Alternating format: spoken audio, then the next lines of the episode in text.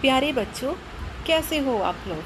आशा करती हूँ कि आप सभी अपने घरों पर बैठे एकदम से सुरक्षित हो और अच्छे से अपनी पढ़ाई कर रहे हो और साथ ही अपनी सेहत का भी अच्छे से ध्यान रख रहे हो। तो बेटा, आज के पाठ के लिए हम आपका छठी कक्षा का तीसरा पाठ करने जा रहे हैं, लेकिन इसका जो नाम है ये आप रोज़ सुनते हो। जब भी आपकी स्कूल में प्रेयर होती है तो जब भी हम स्कूल में नारे लगाते हैं तो हम बोलते हैं, जय जवान और जय किसान। तो पाठ का नाम भी यही है, जय जवान, जय किसान, जो कि हमारा राष्ट्रीय नारा भी है। तो देखते हैं कि ये नारा हमें कैसे मिला। ये पाठ है, जय जवान, जय किसान का नारा देने वाले लाल बहादुर शास्त्री जी के ऊपर लिखा गया पाठ है। तो आज हम अपने देशभक्त और अपने देश के लिए जिन्होंने अपना सर्वस्व न्यौछावर कर दिया लाल बहादुर शास्त्री जी के बारे में पढ़ेंगे।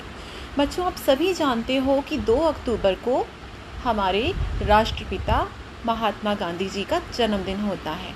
लेकिन बहुत कम बच्चे जानते होंगे कि इसी तारीख को, सन 1904 को बनारस के एक कस्बे मुगल सराय में एक साधारण से परिवार में शास्त्री जी का जन्म हुआ।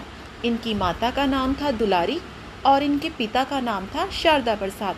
जो कि एक अध्यापक थे। बचपन में जब इनके पिताजी स्वर्ग सिधार गए तो छोटी आयु में ही इन्हें बहुत मुसीबतों का सामना करना पड़ा। लेकिन फिर भी ये इतने दृढ़ संकल्पी थे, साहसी थे कि इन्होंने मुश्किलों से कभी हार नहीं मानी और जीवन पथ पर निरंतर मुसीबतों से जूझते हुए आगे बढ़ते गए। बेटा कहा जाता है कि जब ये पढ़ने जाते थे तो इन्हें गंगा पार करनी पड़ती थी। नाविक गंगा को पार करवाने के लिए एक पैसा किराया लेता था। इनके पास पैसे नहीं होते थे तो ये रोज नदी को तैर के पार करके जाया करते थे। कितनी बड़ी बात है ये। क्योंकि नदी हर समय शांत तो नहीं होती ना, किसी समय नदी में तूफ़ान भी आए होते हैं। कई बार इनके दोस्त इनका किराया भी देना चाहते थे तो ये बड़ी ही विनम्रता से उन्हें मना कर देते थे। क्योंकि इनके जीवन में इन्होंने कुछ सिद्धांत बनाए थे। बेटा, हम सभी को अपने जीवन में कुछ ना कुछ ऐसे सिद्धांत बनाने पड़ते हैं जिनके ऊपर रहकर हम, जिन पर हम चलते हैं और अपनी मंजिल को पा जाते हैं। हर व्यक्ति के जीवन में कोई ना कोई नियम होता है। जैसे आपके जीवन में भी कुछ नियम होंगे और मेरे भी नियम होंगे।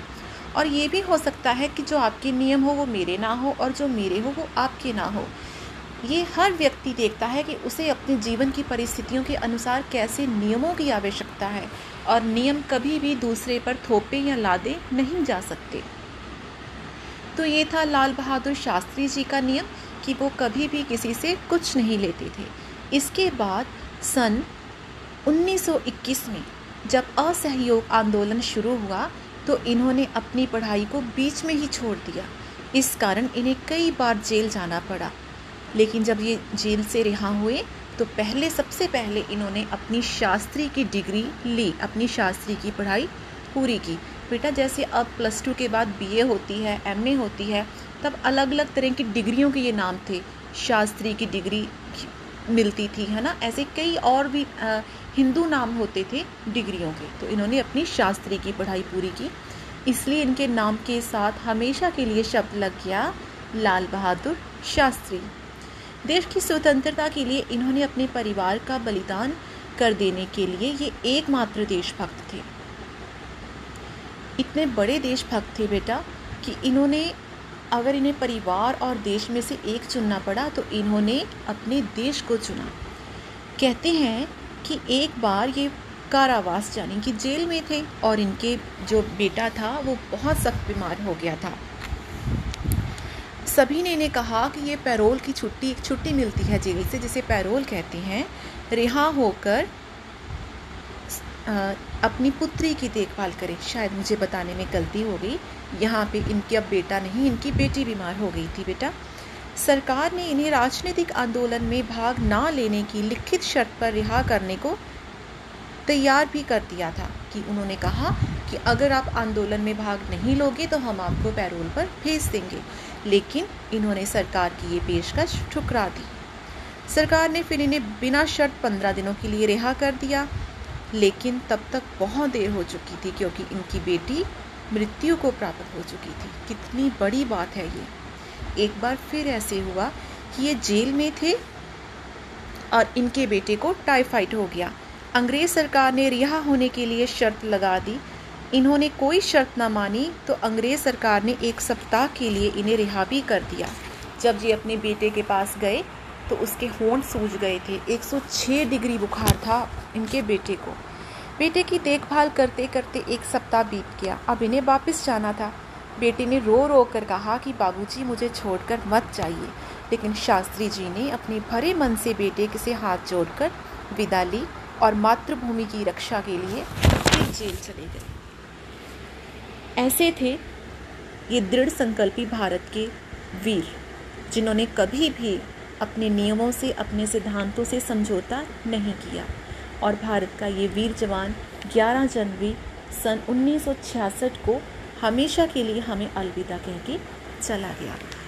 तो ये पाठ हमें शिक्षा दे रहा है कि भारत को आज़ाद करवाने में कितने महारथियों का हाथ है। कितने वीर योद्धाओं ने अपनी अपनी बलियाँ दी है। किसी एक व्यक्ति के बलिदान से ये देश आज़ाद नहीं हुआ है। बहुत से ऐसे वीर जवान लोग हैं जिन्होंने अपने प्राणों को न्यौछावर दिया है और सबके बारे में किताबों में भी नहीं लिखा जा सकता। केवल कुछ ही हस्तियाँ होती हैं जिन्हें हम किताबों में लिख सकते हैं। लेकिन बेटा, ये पाठ हमें शिक्षा देता है कि ये आज़ादी हमें ऐसे ही नहीं मिली है। और इस आज़ादी को संभाल के रखना अब आप सभी बच्चों की जिम्मेवारी है। आप सब बच्चे भारत का भविष्य हो।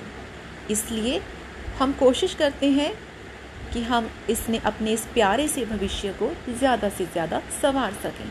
तो चलिए, बढ़ते हैं अपने प्रश्न उत्तरों की ओर। जय जवान, जय किसान का नारा। किसने दिया था? अब तो सब बच्चों को पता चल गया ना, लाल बहादुर शास्त्री ने।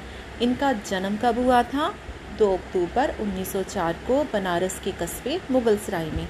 और इन्होंने कौन सी पढ़ाई पूरी की थी? शास्त्री की पढ़ाई पूरी की थी, कब? जेल से आने के बाद। पुत्री के बीमार होने पर ये पंद्रह दिनों के लिए इन्हें रिहा किया गया था। और इनका देहांत हुआ था 11 जनवरी सन 1966 को। अपने सिद्धांतों से समझौता करने को ये क्या समझते थे? इन्हें लगता था कि अगर हम अपने सिद्धांतों से समझौता करेंगे तो ये आत्मघातक हो सकते हैं। बेटा, ये जो सिद्धांत होते हैं, ये एक तरह का डिसिप्लिन होते हैं हमारी लाइफ में। एक तरह का अनुशासन होते हैं।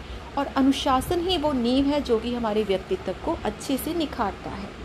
अच्छा बेटा यहाँ पर जो आपको गुरमुखी से देवनागरी में शब्द दिए गए हैं इन्हें आप बिल्कुल ध्यान से पढ़ोगे कि जन्म को हिंदी में कैसे लिखते हैं व्यक्ति को शक्ति को गंगा को समय को आँखें को। इन्हें ध्यान से आप पढ़ोगे तभी आपको पता चलेगा ठीक है जी? इसके बाद जो बड़े प्रश्न हैं इन्हें आप एक एक बार पढ़ लो बस एक बार पढ़ना ही बहुत है ठीक है? इसके बाद जो आपकी छोटी व्याकरण जैसे आ, सबसे पहले जो आपका पांचवा पार्ट है इसमें से आपको बहुत आसान है। सबसे पहले सारे बच्चे अपने पाठ को पढ़ेंगे। उसके बाद लाल बहादुर शास्त्री भारत के दूसरे प्रधानमंत्री थे, जैसे कि हम पढ़ेंगे। मैंने आपको जो भी सार बताया, उसमें एक बहुत बड़ी बात बताना भूल गई कि ये हमारे देश के दूसरे प्रधानमंत्री थे। पहले प्रधानमंत्री थे जवाहरलाल नेहरू और दूसरे प्रधानमंत्री थे लाल बहादुर शास्त्री। ठीक है? इसके बाद जो दूसरे फिलप हैं कि वे अपने डैश पर दृढ़ रहने वाले व्यक्ति थे, निश्चय पर। क्योंकि ये आपको तब पता चलेंगे जब आप पूरे का पूरा पाठ दोहरा लोगे तो आप आसानी से इसे भरते जाओगे। उनके पुत्र को डैश हो गया था, टाइफाइड। उनका देहांत सन 1966 को हुआ था। नैनी कारावास के दौरान उन्हें अपनी पुत्री के बीमार होने का समाचार मिला। नाविक गंगा पार ले जाने के लिए उन्हें एक पैसा किराया देना पड़ता था। ठीक है बेटा? ऐसे ही सिक्स पार्ट में विपरीत शब्द हैं। साधारण का क्या आएगा? बीमार का विपरीत क्या होगा? ये आपने मिलाने हैं। जैसे कि साधारण का विशेष, बीमार का तंदुरुस्त, सम्मान का अपमान परिश्रम का आलस्य, साहसी का कायर, गौरव का लाघव, आग्रह का दुराग्रह और जन्म का मृत्यु। नए शब्द जो हमें कहे हैं, ये बहुत आसान है। इसमें से सिर्फ़ अपने प्लस का साइन हटा देना है, जो सिक्स का ख पार्ट है। इन्हें इकट्ठा करके लिख देना है। बीच में से प्लस का साइन आपने हटा देना है। सारी ऐसे लिखनी है। लिंग बदलो में आपको पता है। ये हम बहुत बार कर चुके हैं। माता पिता अध्यापक, अध्यापिका पुत्री, पुत्र, बहन, भाई, बाबू, बबुआइन। ठीक है बेटा? इतना भी काम कर लोगे तो ये आपके लिए बहुत है। इसके बाद सेवन्थ और पार्ट में आपको जैसे दृष्टि में षटकोण वाला शर्ट इसे मिलाकर कोई और शब्द बन सकता है तो उसे बनाओ। जैसे नष्ट में भी ऐसे आता है, कष्ट में भी आता है। शास्त्री में स्त्रक से स्त्री, मिस्त्री ऐसी चीज़ें बन सकती हैं।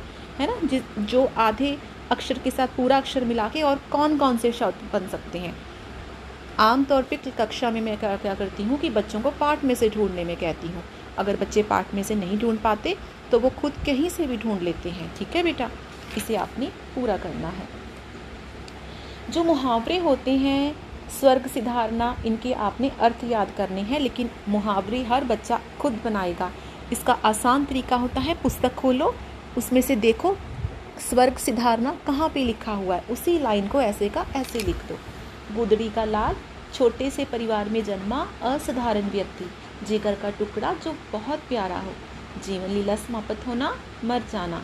भरे मन से विदा लेना, दुखी मन से जाना। चिर निद्रा में सोना, मृत्यु को प्राप्त होना। लाल बहादुर शास्त्री सी उन्नीस सौ छियासठ को चिर निद्रा में सो गए। अब मैं इस ऑडियो को बंद करती हूँ। ठीक है? आशा करती हूँ कि इतनी सी दोहराई से भी आपको काफ़ी कुछ आसानी से समझ आ जाएगा।